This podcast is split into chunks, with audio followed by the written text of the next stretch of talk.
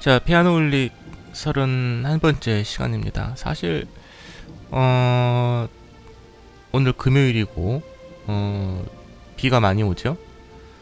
제가 오늘 병가를 냈습니다. 이게 속이 뒤집어져 갖고, 이게 뭐, 급성 위험이래요. 그래서 제가 만성 위험의 경력은 아주 꽤 오래 갖고 있어서 그 굉장히 익숙한데, 이 급성 위험은 또 이번이 또 처음이라 이렇게 막 온몸에 힘이 다 빠지면서 제가 여러 가지 병치레를 아주 다양하게 많이 해봤거든요. 뭐 요로 결석이라든가 맹장염이라든가 뭐 또 어, 저는 암 수술도 했어요. 갑상선 암 수술도 하고 뭐 별 걸 다 해봤는데 또 이 또 색다른 어, 통증을 또 경험하게 되는 어떤 이런 금요일이라 사실은 병가를 내고 지금 집에 있습니다.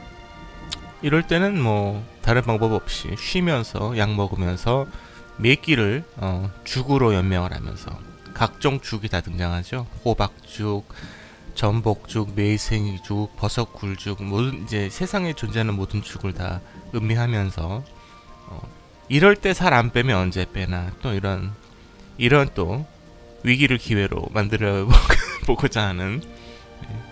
미친 것 같죠? 네.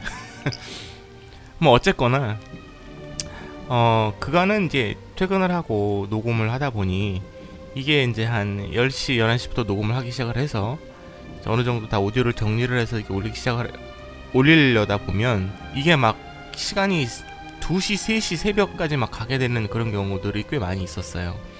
오늘 같은 경우 지금 오후 12시 35분, 5분이라 오늘은 방송을 조금 어, 여유작적하게 편하게 이렇게 할 수 있지 않을까라는 생각을 해봅니다. 이 벌써 이 도입부부터 벌써 막 이 뭐 빗소리 이런 효과음 깔리고 이런 거 보면 어 좀 여유가 있다는 게 느껴지지 않습니까? 이래서 방송국에서 전작제를 많이 이렇게 그 PD들이 주장하는 거죠. PD한테 시간이 주어지면 PD가 어 시간이 이제 여유가 있으면 이런 이상한 짓거리들을 막 상상할 어떤 상상할 수 있는 그런 여유가 생기는 거라서 quality가 높아지거든요. 이렇게 말해놓고 quality 떨어지는 방송을 하면 욕을 바가지로 먹겠죠. 오늘 뭐 열심히 방송을 해보도록 하겠습니다. 예고해 드린 바와 같이 어, 바하 특집 두 번째 시간을 꾸며드릴 거고요. 어, 뭐 처음부터 끝까지 계속 뭐 건반 음악만 다루진 않겠지만 어차, 어차피 여기는 피아노 홀릭이니까 건반 음악을 중심으로 해서 어, 지난 시간은 다성 음악에 대한 원리와 기본적인 그 푸가가 어떤 형태로 만들어진 음악인지에 대한 거를 어떻게 하면 좀 쉽게 설명드릴까라는 노력을 많이 했어요. 이 바 특집은 앞으로 한 번 정도를 더 할 생각인데 어 시간이 되시면 이 바 특집은 제가 좀 이렇게 그냥 수다가 아니라 음악적인 내용을 많이 넣어서 얘기를 드리는 거기 때문에 가능하시면 좀 반복 청취를 하시면 어, 바하 음악과 이 바로크 음악에 대한 기본이 조금 여러분 머릿속으로 좀 더 쉽게 자리 잡을 수 있지 않을까라는 생각을 해봅니다. 오늘은요 어, 예고해드린 바와 같이 바 음악을 들을 때, 건반 음악을 들을 때 어떤 순서로 들으면 이게 체계적으로 머리로 들어와서 복잡한 푸가라든가 어, 아니면 뭐 더 큰 형태의 바하의 그 건반 음악이라든가 더 나아가서 관련한 음악을 들을 때 어, 쉽게 소화가 잘 되는지 소화가 돼서 이렇게 급성 위험에 걸리지 않는지 그런 어떤 그 노하우를 설명해 드리는 시간을 갖도록 하겠습니다.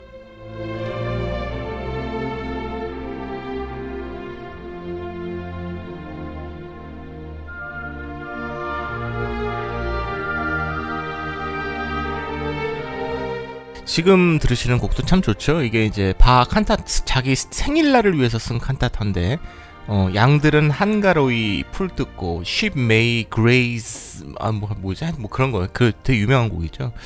뭐 바하를 이제 건반곡을 하나 들으면서 시작할 텐데요. 자 바하의 건반곡을 저번 시간에 말씀드린 바와 같이 가장 쉽게 그 다음에 가장 맛있게 그 다음에 단순하게 시작할 수 있는 안나 막델레나를 위한 그 곡집 얘기부터 해야 되죠. 자 거기서 가장 유명한 어, 메뉴엣을 먼저 연주해드리면서 오늘 방송 시작하도록 하겠습니다. 다 사라 본의 노래 영화 접속의 그 뭐, 러, 어, Lover's Concerto인가 뭐 그그 그 멜로디로 다 알고 계시죠? 원곡은 바하죠. 예, 메뉴엣 연주해드리면서 바하 특집 두 번째 시간 어, 시작합니다.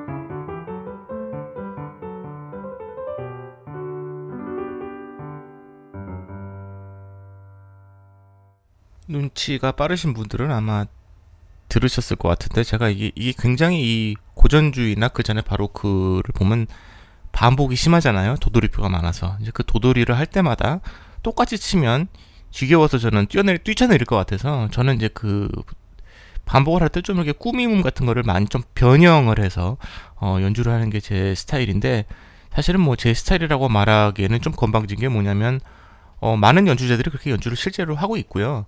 어, 반복을 할 때 좀 바꿔서 그리고 그 오히려 그 바로크 시대에는 이게 반복을 할 때 그냥 똑같이 치면 되게 피아노 못 치고 촌스럽고 센스 없는 사람이라는 어, 취급을 받았다는 그런 어, 음악적인 기록이 남아 있더라고요. 그래서 또 그 얘기를 들으니까 어, 뭐 그 얘기 때문이 아니라 당연히 그랬을 것 같아요. 이게 똑같이 반복을 왜 하는지는 알겠는데 똑같이 반복을 하는 건 좀 아닌 것 같다라는 느낌에 의해서 저도 이렇게 많이 오늘 또 연주를 들어보시면 또 어, 그런 거를 많이 느끼실 텐데 어, 꾸미문 같은 거를 좀 넣으면서 반복을 합니다. 지난 시간에 말씀드렸죠. 그 제가 그 바하를 인벤션으로 들이댔다가 8번 하나 치고 학을 띄어서 바하를 뭐 어, 나는 바하랑 안 맞아 이런 시건방진 소리를 하고 앉아 있다가 어, 이제 나이를 30대 중반 넘어서 바하의 음악에 그때 돼서 이제 늦게 눈을 떠서 늦바람이 나서 바하랑 이제 바하 이제 많이 빠져들어서 이제 거꾸로 평균율을 어느 정도 진행을 한 다음에 오히려 거꾸로 인벤션 또 거꾸로 어 비렐름 프레디 바뭐 누구야? 그 하여튼 둘째 아들을 위해서 쓴 그 곡집 그 다음에 이거 안나 막달리나를 위한 소곡집을 30대 중반 넘어서 이거를 어, 사서 연주하고 앉아 있는 이런 기이한 그런 바하의 이상한 역사적 족적을 갖고 있는 사람이 저라는 얘기를 저번 시간에 해드렸었죠. 자 이렇게 저처럼 거꾸로 하시지 마시고 어, 이런 시행착오를 겪은 사람의 얘기를 잘 들으셔서 1, 2, 3, 4로 순서대로 바하를 감상하시기 바라겠습니다. 자, 오늘 수업은 5교시로 구성을 할 거고요. 자, 1교시 안나 막달리나를 위한 어, 그, 뭐야? 소품집이야? 제 정확한 정확한 명칭이냐면 1교시 안나 막달레나를 위한 작품집이네요. 네. 그리고 2교시는 어, 작은 전주곡과 푸가들이라는 곡집이 따로 나와 있어요. 이거는 사실 바하가 묶은 건 아니고요. 바하가 그 자기 아들 그 빌헬름 프리데만, 프리데만이나 칼필립 에마누엘 바하 같은 그 이 아들들의 음악 교육을 위해서 쓴 작은 그 전주곡과 푸가들을 또 이렇게 묶어서 한 권으로 나온 게 있는데 사실은 이거를 어 뭐 많이는 연주 공부 안 시키더라고요 피아노 학원에서. 근데 이거를 하고 인벤션으로 하면 훨씬 편해요. 그리고 뭐, 뭐 인벤션을 잘 치기 위해서 이걸 한다기보다는 사실 이 안에도 굉장히 좋은 곡들이 많이 있기 때문에 놓쳐서는 안 된다고 생각하기 때문에 이걸 2교시로 잡았고 3교시는 인벤션이죠. 인벤션 플러스 심포니아인데 인벤션 심포니아 얘기는 지난 시간에 많이 했기 때문에 3교시는 좀 후딱 넘어가게 될 것 같고 그 다음에 이제 그 뭐 바하 건반음악의 그 끝이죠. 평균율이 4교시입니다. 4교시가 끝나고 나면 5교시 때는 이제 그거를 제외한 어 다른 이제 그 대규모의 곡들에 대한 설명을 조금 드리고 싶고 편곡에 대한 또 얘기를 또 드리고 싶고요.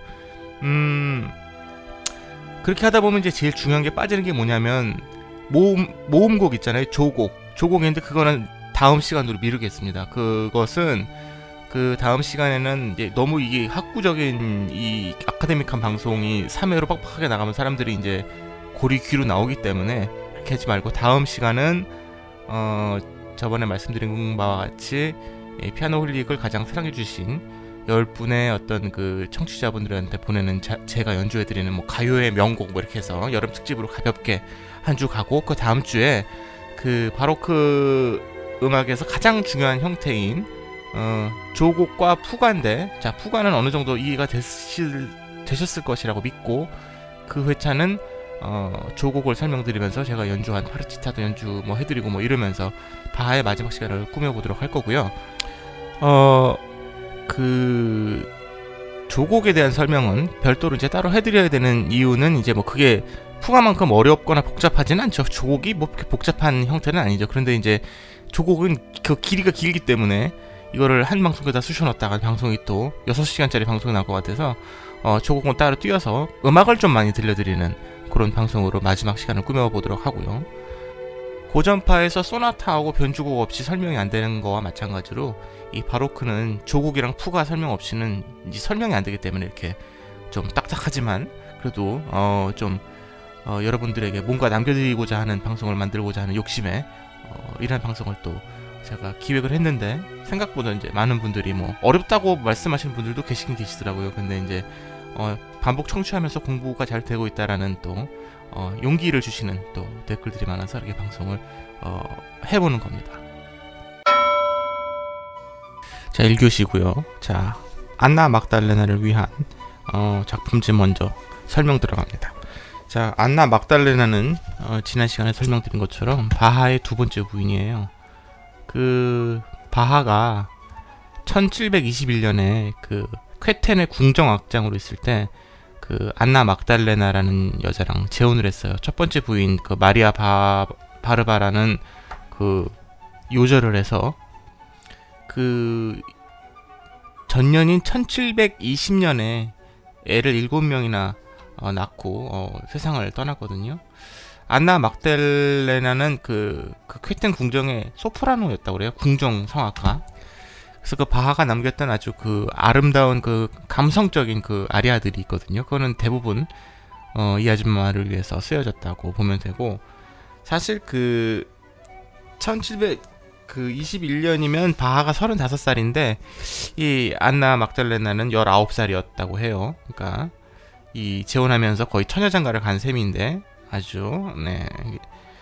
이, 이 예쁘게 생긴 새 부인을 맞았는데 이제 젊은 이 아주 그 나이도 이제 거의 띠동갑을 훨씬 넘는 어떤 이 젊은 아가씨인데다가 아주 그 성격도 좋았고 또 애도 아주 잘 낳고 막 노래도 잘 부르고 이래가지고 굉장히 그, 그 바하가 굉장히 사랑을 했었던 모양이에요. 그래서 이런 곡집이 탄생을 한 건데, 음, 이 안나 막달레나는 또 이 사보를 하는 능력이 또 좋아서 성격이 꼼꼼해서 그 바하의 작품들을 많이 이렇게 그 손으로 깔끔하게 또 남기는 요런 또 요런 예쁜 짓거리까지 하면서 어 심지어 그 음악학자들이 분석해 본 거를 보면 바하하고 필자까지 흡사해서 이걸 바하가 직접 손으로 쓴 건지 아니 마누라가 필사를 한 건지를 구분을 못할 정도였다고 하더라고요. 그래서 이 작품집은 어, 남편으로 맡, 부터 받은 그 아내한테 간 선물인 셈인 거예요. 그래서 어 안나 막달레나가 24번째 생일날 받은 것으로 지금 추정을 하고 있고 아주 그 지금 이 그 베를린에 가면 거기 국립문헌보관소에 그 원본이 있다고 하는데 그 금색 테두리로 둘러싸여진 아주 그 녹색 표지가 예쁘고 그러니까 선물의 그 어떤 형태를 뚜렷하게 띄고 있다고 하고 두 개의 자물쇠와 붉은색 공단 리본으로 포장되어 있는 아주 그 아트박스에서 팔 것 같은 아주 그런 이쁜 디자인으로 돼 있다고 하고 어, 이 선물이 처음 주어졌을 그 당시에는 아주 이게 지금은 많이 낡았지만 굉장히 예쁜 아주 그 선물의 형태였을 것이다 라고 추정들을 하고 있죠. 음, 표지 중앙에 AMB 안나 막달레나 바하 이런 이니셜이 또 잉크로 또 쓰여져 있죠.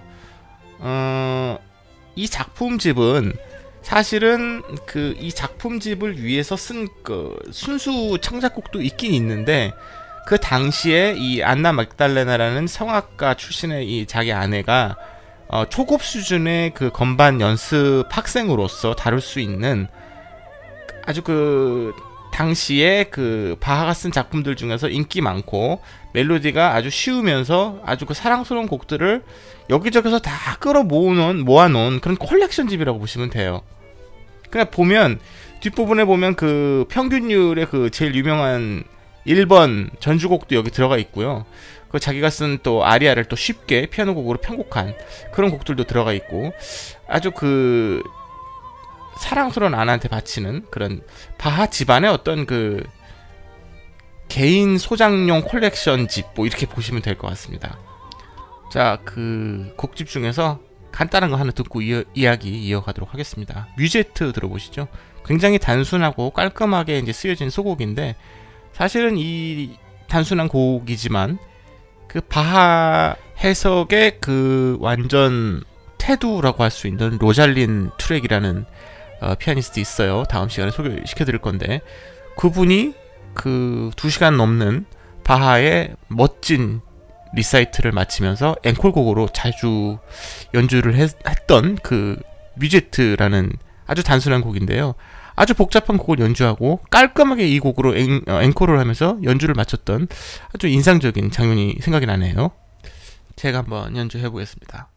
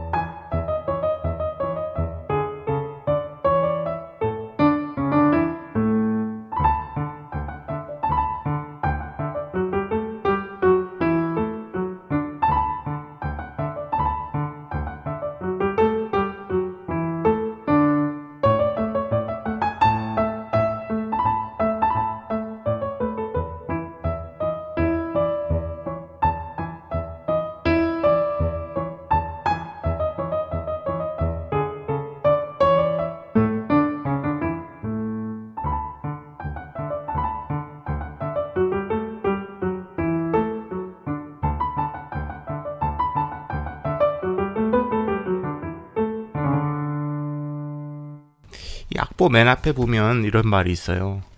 이 작품집은 바하 집안 식구들의 애호곡들로 가득 차 있으며 많은 곡들이 안나 막달레나의 사보로 되어 있고 부분적으로는 바하 본인 혹은 어린 집안 식구들의 사보로 되어 있다.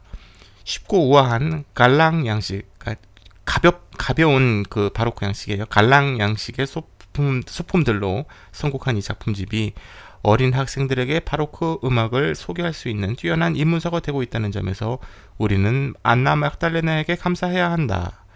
이 작품들 중에 얼마나 많은 곡들을 바하가 직접 작곡했는지는 알려지지 않고 있으나 바하의 가족들 모두가 여기에 수록된 곡들을 무척 사랑했으면 틀림없는 일이다. 이 바로크 시대에는 이렇게 좀 원전을 알 수 없는 그런 곡들이 많이 있기도 해요. 근데 대부분의 곡이 이제 바하의 손에 의해서 쓰여진 것도 맞고, 어, 근데 제가 바하의 그 건반 음악을 입문하기 위해서 이걸 시작을 하는 것이 좋다고 이야기한 이유는, 어, 아직은 이, 어, 이 곡집 내에서 그 다성 음악의 어떤 그 확실한 어떤 그 태도 태동이 보이지는 않죠. 워낙 단수, 단순한 소곡들이기 때문에. 하지만 바하 음악의 스타일을 기본적으로 머릿속으로 익히고 들어간다는 데 있어서 연주를 하는 사람은 물론이거니와 감상을 하시는 분들에게도 어, 아주 좋은 스타트점이 된다는 얘기거든요.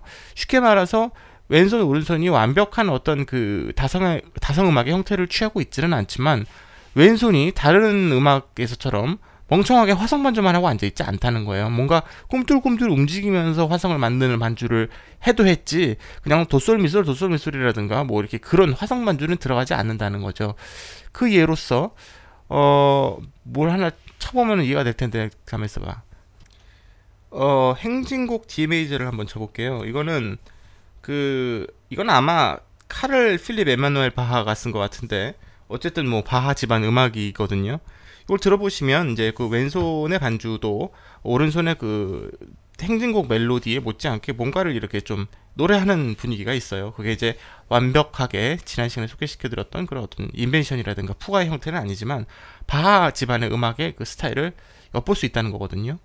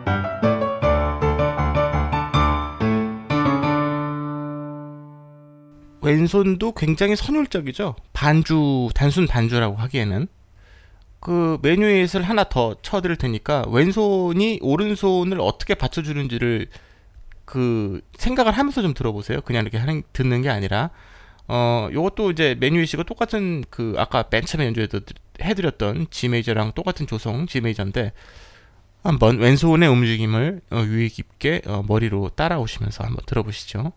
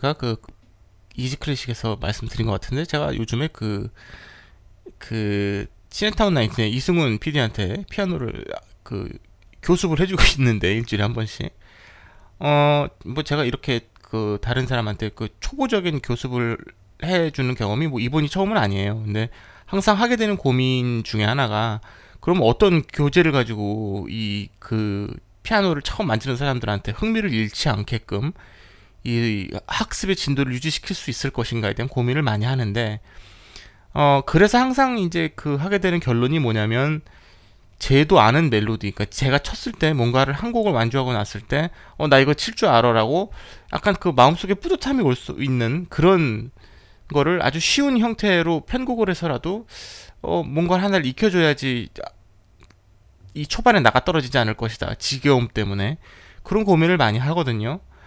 근데 이 안나 막달레나를 위한 소품집을 보면 바하도 똑같은 고민을 했었단 얘기예요. 그러니까 그 자기 부인이 물론 이제 그 프로페셔널 소프라노이긴 하지만 이 건반에 건반을 이제 잘 치는 사람이 아니었기 때문에 이제 남편한테 이제 이 곡을 건반을 배우고 싶은데 그럼 뭘 가지고 가르치느냐라고 고민을 했을 때 요런 당시에 아주 그그 당시에 그 바 집안에서 나왔던 혹은 그 당시에 그 유행했었던 유명한 아리아들이라든가 멜로디들을 쉽게 초보용으로 어, 편곡을 해서 어, 한번 묶어서 주는 것이 좋은 이 생일 선물이 될 것이다라는 생각을 했었던 거죠.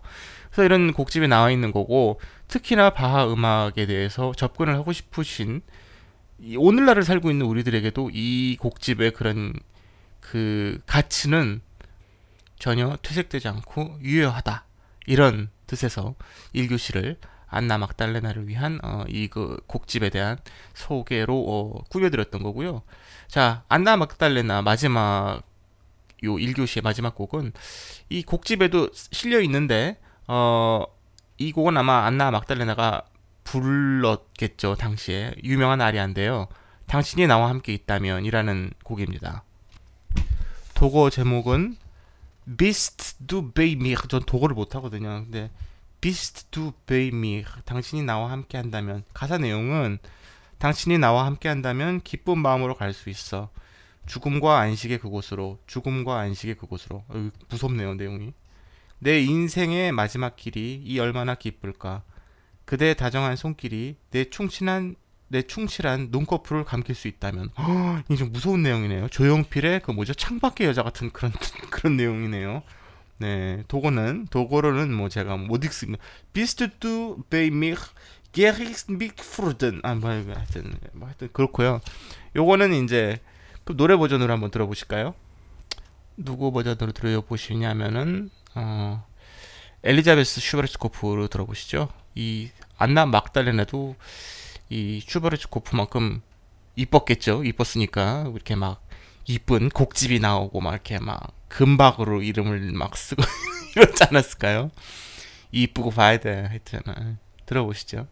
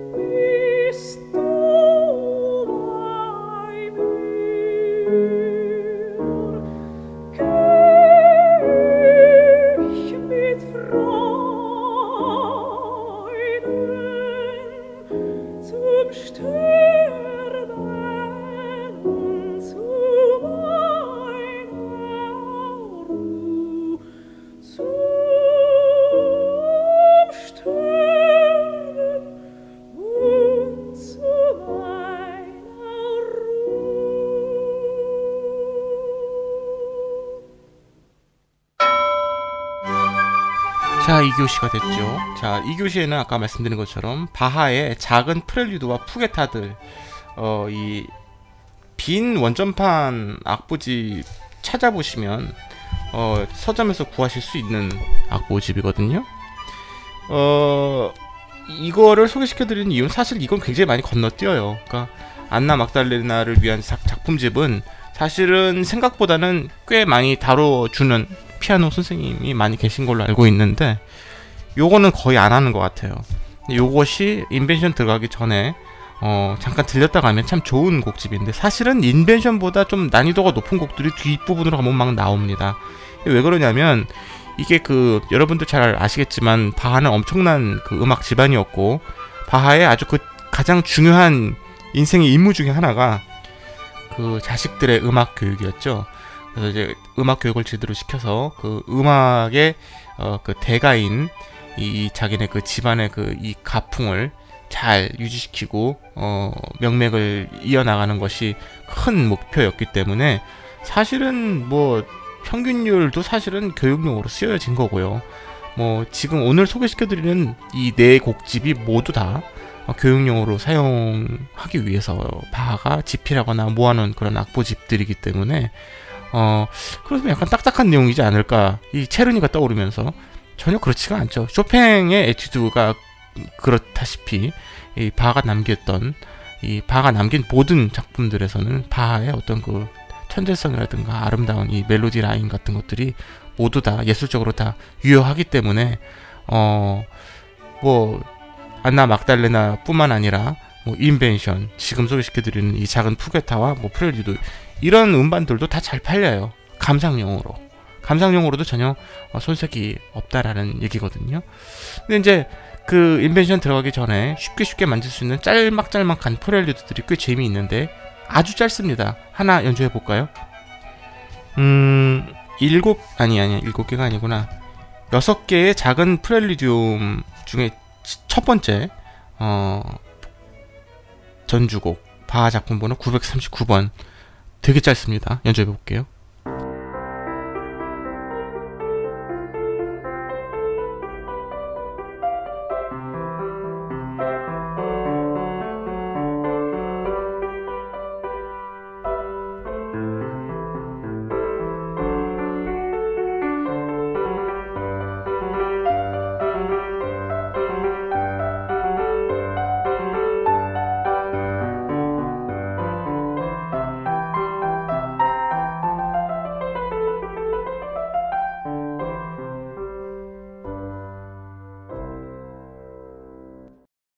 아싸하죠? 짧죠? 예.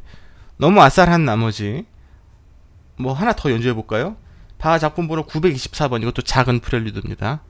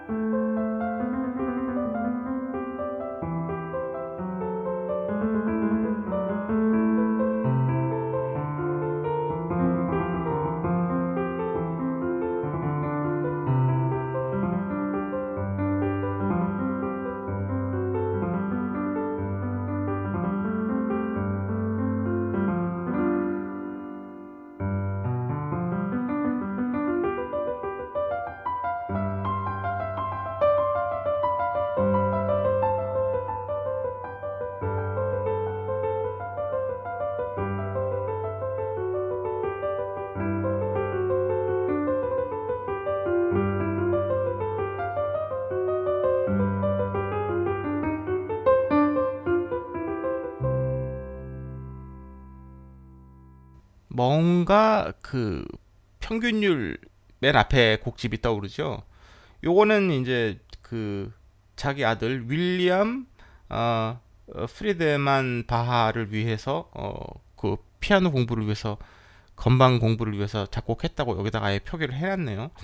요런 곡이고 요 곡집에서 제가 설명드리고 싶은 부분은 요거 이제 요런 것들이 이제 그 인벤션을 하기 전에 하고 넘어가면 훨씬 더 이제 인벤션이 소화가 잘 된다는 얘기를 하고 싶었었던 거고 어 음악적으로 여기서 바하에 대해서 좀 짚고 넘어가고 싶은 얘기는 뭐냐면 요건 제가 로잘린 투렉이라는 아까 그 소개시켜드렸던 그 우리 시대 최고의 바하 아, 피아니스트이자 그 분석가인데 그 아줌마 할머니가 알려준 게 뭐냐면 바하 음악은 악기 초월적이라는 얘기를 좀 음, 한 부분이 있는데 그거 제가 유튜브에 그 링크를 시켜놓을 테니까 영어가 조금 되시는 분들은 그 동영상 한번 보시기 바랍니다. 이제 그 바하 음악에 대한 바하 음악이 다른 작곡가들의 음악에 비교해서 어떤 차별점을 갖고 있는지를 아주 명약 관하게 아주 아주 그 아주 명료하게 몇 가지를 분석해서 해준 그런 그 유명한 VCR이 있거든요. 십몇 분짜리 VCR인데 그걸 보시면 이제 그런 대목이 나오는데 그 부분 중에서 제가 제일 재밌게 봤던 제목 중, 그 내용 중에 하나가 바하 음악이 가장 다른 어, 작곡가들의 그 음악에 비교했을 때 가장 악기 초월적이라는 얘기예요. 무슨 소 뭐야 뭔, 뭔 말이야? 악기 초월적이 무슨 소- 무슨 얘기냐면 바하 음악은 이게 지금 건반 음악으로 해서 들려드렸지만 이걸 건반 음악으로 들려드리건 아니면 이걸 다른 악기로 편성을 해서 듣건 이걸 챔발로로 챔발로로 연주를 하건 피아노로 연주를 하건 혹은 관악기로 나눠서 연주를 하건 아니면 뭐 심지어 사람의 목소리로 노래를 하건 음악의 본질에 큰 차이가 없다는 얘기예요. 요거를 이제 demonstration 하기 위해서 어 하나의 예를 들어 들려드려 볼까요? 그 방금 전에 들려드렸던 그, 그 빌헬름 프리데만을 위한 어, 그 곡집의 여섯 번째 곡인 작은 프렐류드 A 마이너인데요. 그나마 이 곡집에서는 이게 제일 유명하죠. 이거 피아노로 연주를 제가 일단 먼저 해보겠습니다. 어, 아마 들어보신 분들도 계실 것 같아요.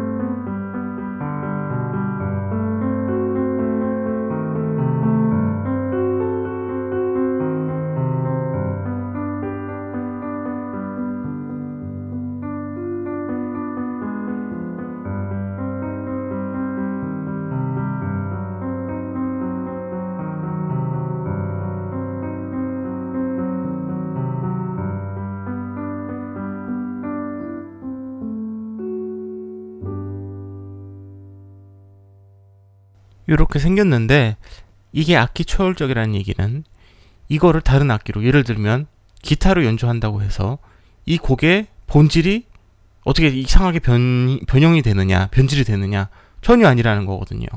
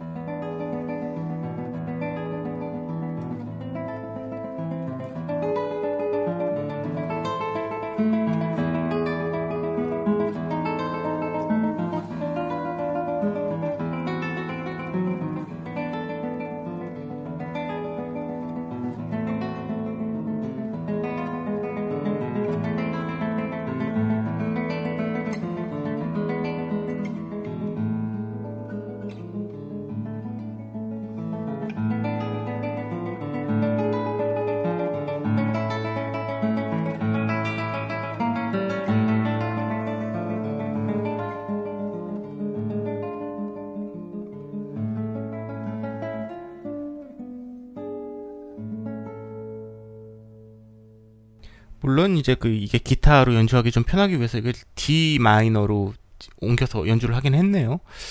이게 전혀 악기를 타지 않는다는 얘기예요. 이게 음악이 가장 추상적인 경지에서 완성이 됐을 때 이게 가능하다라고 로잘린 트랙은 얘기를 해요.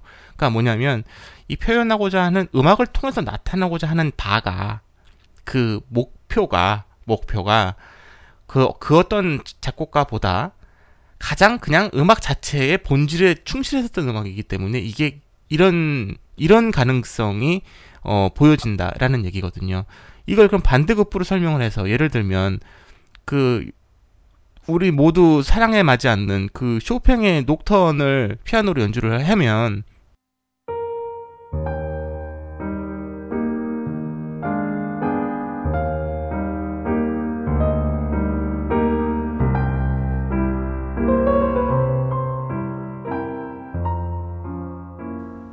뭐 다 아시는 곡이죠. 아름답죠. 자 멀리도 가지 맙시다. 이거를 그러면 제일 피아노가 제일 흡사하다는 피아노의 그그 뭐야 전신이 하프시코드죠. 하프시코드로 이걸 연주한다고 생각해 보세요.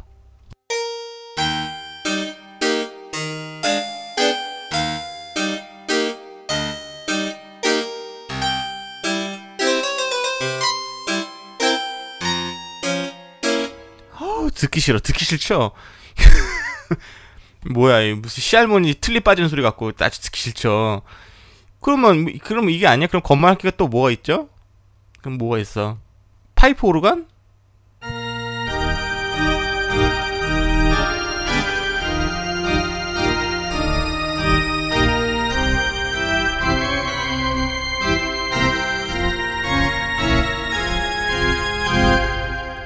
드라큘라가 세수하러 나올 것 같죠? 네, 이게, 이게 불가능하다는 얘기예요. 쇼팽 쇼팽만 해도 피아노라는 악기, 또 이 피아노라는 악기가 갖고 있는 그 음색에 완전히 의존한 그 음악을 썼다는 얘기거든요. 이렇게 모든 거의 모든 소리를 낼 수 있는 악기군에서 다 편곡이 가능한 음악을 쓸 수 있는 음악을 쓴 작곡가는 바하밖에 없다는 얘기예요. 어, 심지어 쇼팽의 음악은 그 피아노 포르테로도 불가능합니다. 그 포르테 피아노라고 그 왜 지금 현재 모양의 그 피아노 이전에 그 피아노 있지 않습니까? 그거 같이 페달이 없어. 예를 들어서 sustain 페달이 없어. 맨 오른쪽에 달려 있는 페달 있잖아요. 그게 없었다. 그렇게만 해도 쇼팽의 음악은 성립이 불가능합니다.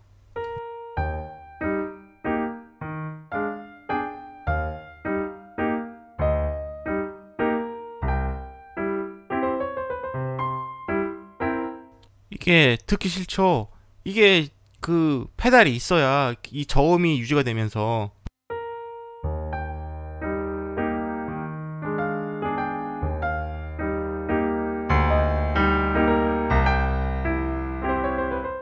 그렇다고 해서 쇼팽이 무슨 바보다 열대어 음악을 썬 남긴 작곡가 아니야 그런 얘기는 절대 아닙니다.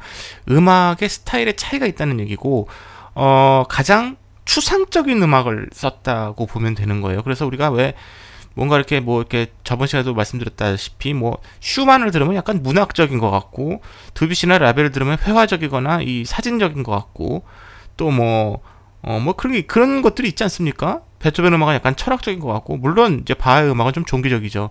근데 바하와 모차르트는 그 어떤 다른 예술의 형태로 설명이 되지 않는 순수 음악의 형태에 가장 가깝게 어, 접근하고 있는 어떤 예술의 형태이기 때문에 이게 그 악기 초월적이라는 특성을 어, 띈다는 거죠. 요 부분이 상당히 재미있는 포인트라서 조금 더 설명을 드리기 위해서 재미있는 거를 좀 보여드릴게요. 제가 요즘에 어, 바하 파르티타를 다 연주를 해서 녹음을 한 다음에 무슨 짓거리를 하고 있냐면 바하가 이제 좋으니까 계속 바하를 뭘 하나씩 하긴 하는데 평생 요즘에 뭘 하냐면은 그 여러분 그 서점에 가면요 바하 무반주 첼로 조고 악보가 있어요. 그게 확실히 피아노보다는 그 오선지가 한 줄이면 되는 거니까 되게 얇은데 여섯 곡에 다 들어가 있더라고요. 그래서 만 원도 안 하는 것 같은데 그걸 샀어요. 그걸 사서 뭐 하냐? 피아노 치는 놈이 첼로 악보를 사서 뭐 하냐? 그 여러분 그거 사다가 쳐보세요. 한 손으로 치면 되게 쉽잖 쉽잖아요. 그게 그냥 단선율이니까 하나니까. 골차도 이제 워낙에 대가가 남긴 그 걸작이기 때문에 참 좋은데 그거를 피아노로 쳐도 전혀 손색이 없습니다. 하나만 연주를 해보 그 녹음을 그 1번을 지금 다 해놨는데 나중에 다음 시간에 소개시켜드리려고 그랬는데 뭐 수다 떨다 보니까 하나를 소개시켜드려야겠네요. 왜냐면 또 재밌는 포인트가 뭐가 있냐면 제가 가지고 있는 음반 중에 굉장히 제가 아끼는 음반 중에 뭐가 있냐면 이 일본의 그 이름이 야수 야스 뭐, 아, 이 뭐야 야수카이 시미쭈와 그 색소폰 어 그 사중주단이 연주한 바하 무반주 첼로 조곡을 색소폰으로만 연주한 음반이 있는데 굉장히 좋습니다. 굉장히 신기하고 어 이게 가능하다는 얘기예요. 이게 바하 음악이라서 가능하다는 얘기란 거죠. 그 음반도 잠깐 소개시킬 드릴 겸 해서 일단 제가 요즘에 장난치고 있는 바하 첼로 무반주 곡을 피아노로 치고 앉아 있는 제 꼬라지를 보여드리기 위해서 어 1번에 어, 뭘, 뭘 들려드릴까요? 1번에 미, 미뉴엣을 제 피아노 연주를 한번 들어보시죠.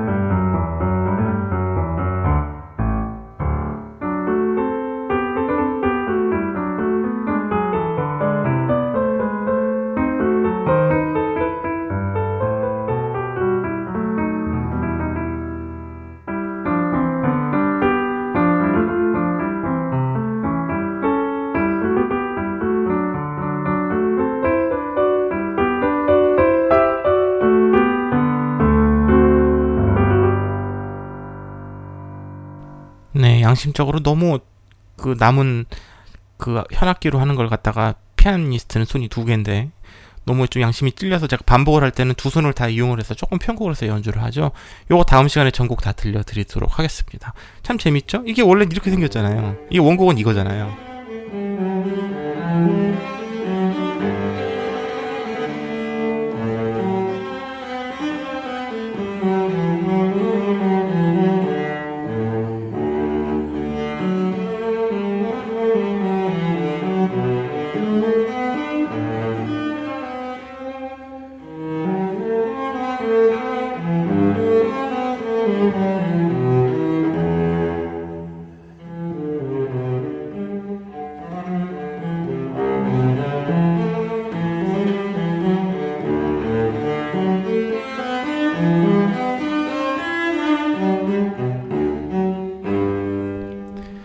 음악이 되게 마술 같다라는 표현을 많이들 하는데 그 중에 하나가 이런 이 악기 초월력이라는 이런 부분들이 이렇게 발견이 되는 순간이거든요. 아주 신기하죠.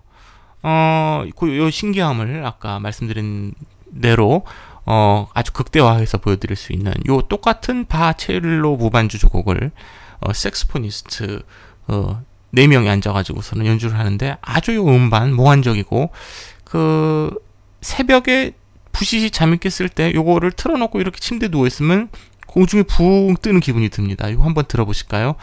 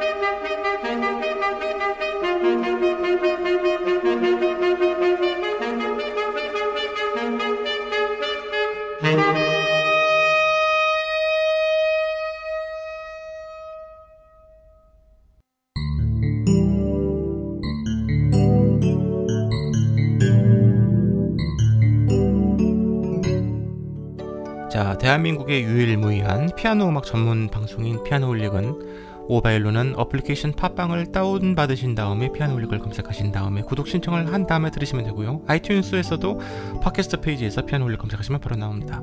거기서도 구독 신청은 구독 신청, 구독 신청, 구독 신청, 구독 신청은 꼭 해주시면서 저한테 화이팅을 해주셨으면 바라겠고요. 지금 1,900 몇 명인데 몇 명, 빨리 2,000명을 채우고 싶은 사람이 이렇게 앉으면 눕고 싶고 누우면 자고 싶고 이러죠. 2,000명 빨리 넘었으면 좋겠고 76위까지 올라가 봤어요. 또 76위 하니까 아 100위 안에 좀 들어봤으면 좋겠다 이렇게 막 떠들고 다니다가 76위 되니까 또 지금 무슨 마음이겠죠? 네 50위 안으로 빨리 들고 싶은 마음이 들면서 뭐 그렇습니다. 각종 의견이나 사연 신청곡 등은 팟빵 게시판에 아, 남겨주시거나 제 블로그 blog.naver.com slash 김PD피아노 K-I-M-P-D-P-I-A-N-O에 남겨주시면 지체 없이 반영하도록 하겠습니다. 가끔가다 이제 신청곡 올리는, 올려주시는 분들 중에서 뭐 어, 어, 쇼팽 에튀드 중에서 저번에 어떤 분이 어, 혁명이랑 대양 쳐주세요. 뭐 어우 거의 저를 죽이려고 녹음했습니다. 제가 다음 시간에 들려드릴 거고요. 개판 5분 전이지만 어쨌든 신청곡이라서 했는데 그 이후로는 그 이후로는 체르니 30번 수준 이하로만 신청을 해주시든가 뭔지 아시죠? 무슨 얘기인지 아시죠? 이게 너무 막 빡신 거가 신청곡이 들어오면 제가 막 어떻게 몸둘 바를 모르겠어요. 죽는 소리가 완전 있네. 어째 어쨌거나 저쨌거나 자 유튜브에 가시면 또 제가 또 이렇게 그 방송에 어, 공개해드렸던 저작권의 문제가 없는 제 연주들은 다 유튜브에 또 가지런히 올려드리고 있는 중이고요. 어, 어또그 그 제 책을 그 제가 사인한 서명본을 또 구매를 하고 싶으신 분들 어, 예스24라든가 이런데 제가 자기 아이디가 있는데 거기에 피아노홀릭 재고가 다 떨어져서 어 차라리 어, 저자 사인이 있는 거를 어, 책을 구하고 싶다 하시는 분들이 속속 저한테 지금 문자를 남기셔서 제가 뭐 이틀에 한 번씩 우체국을 왔다 갔다 지금 이러고 있습니다. 뭐 크게 귀찮진 않아요. 가는 회사 가는 길에 우체국이 있기 때문에 뭐 크게 귀찮진 않으니까 뭐 그 정도 팬 서비스는 얼마든지 제가 해드릴 수 있기 때문에 또 저한테 금색 펜과 은색 펜이 있기 때문에 또 그 펜이 또 또 썩지 않도록 또 어, 책을 또 저한테 구매하실 분들은 또 글을 남겨주시기 바라겠습니다. 자, 2부에서 뵙겠습니다.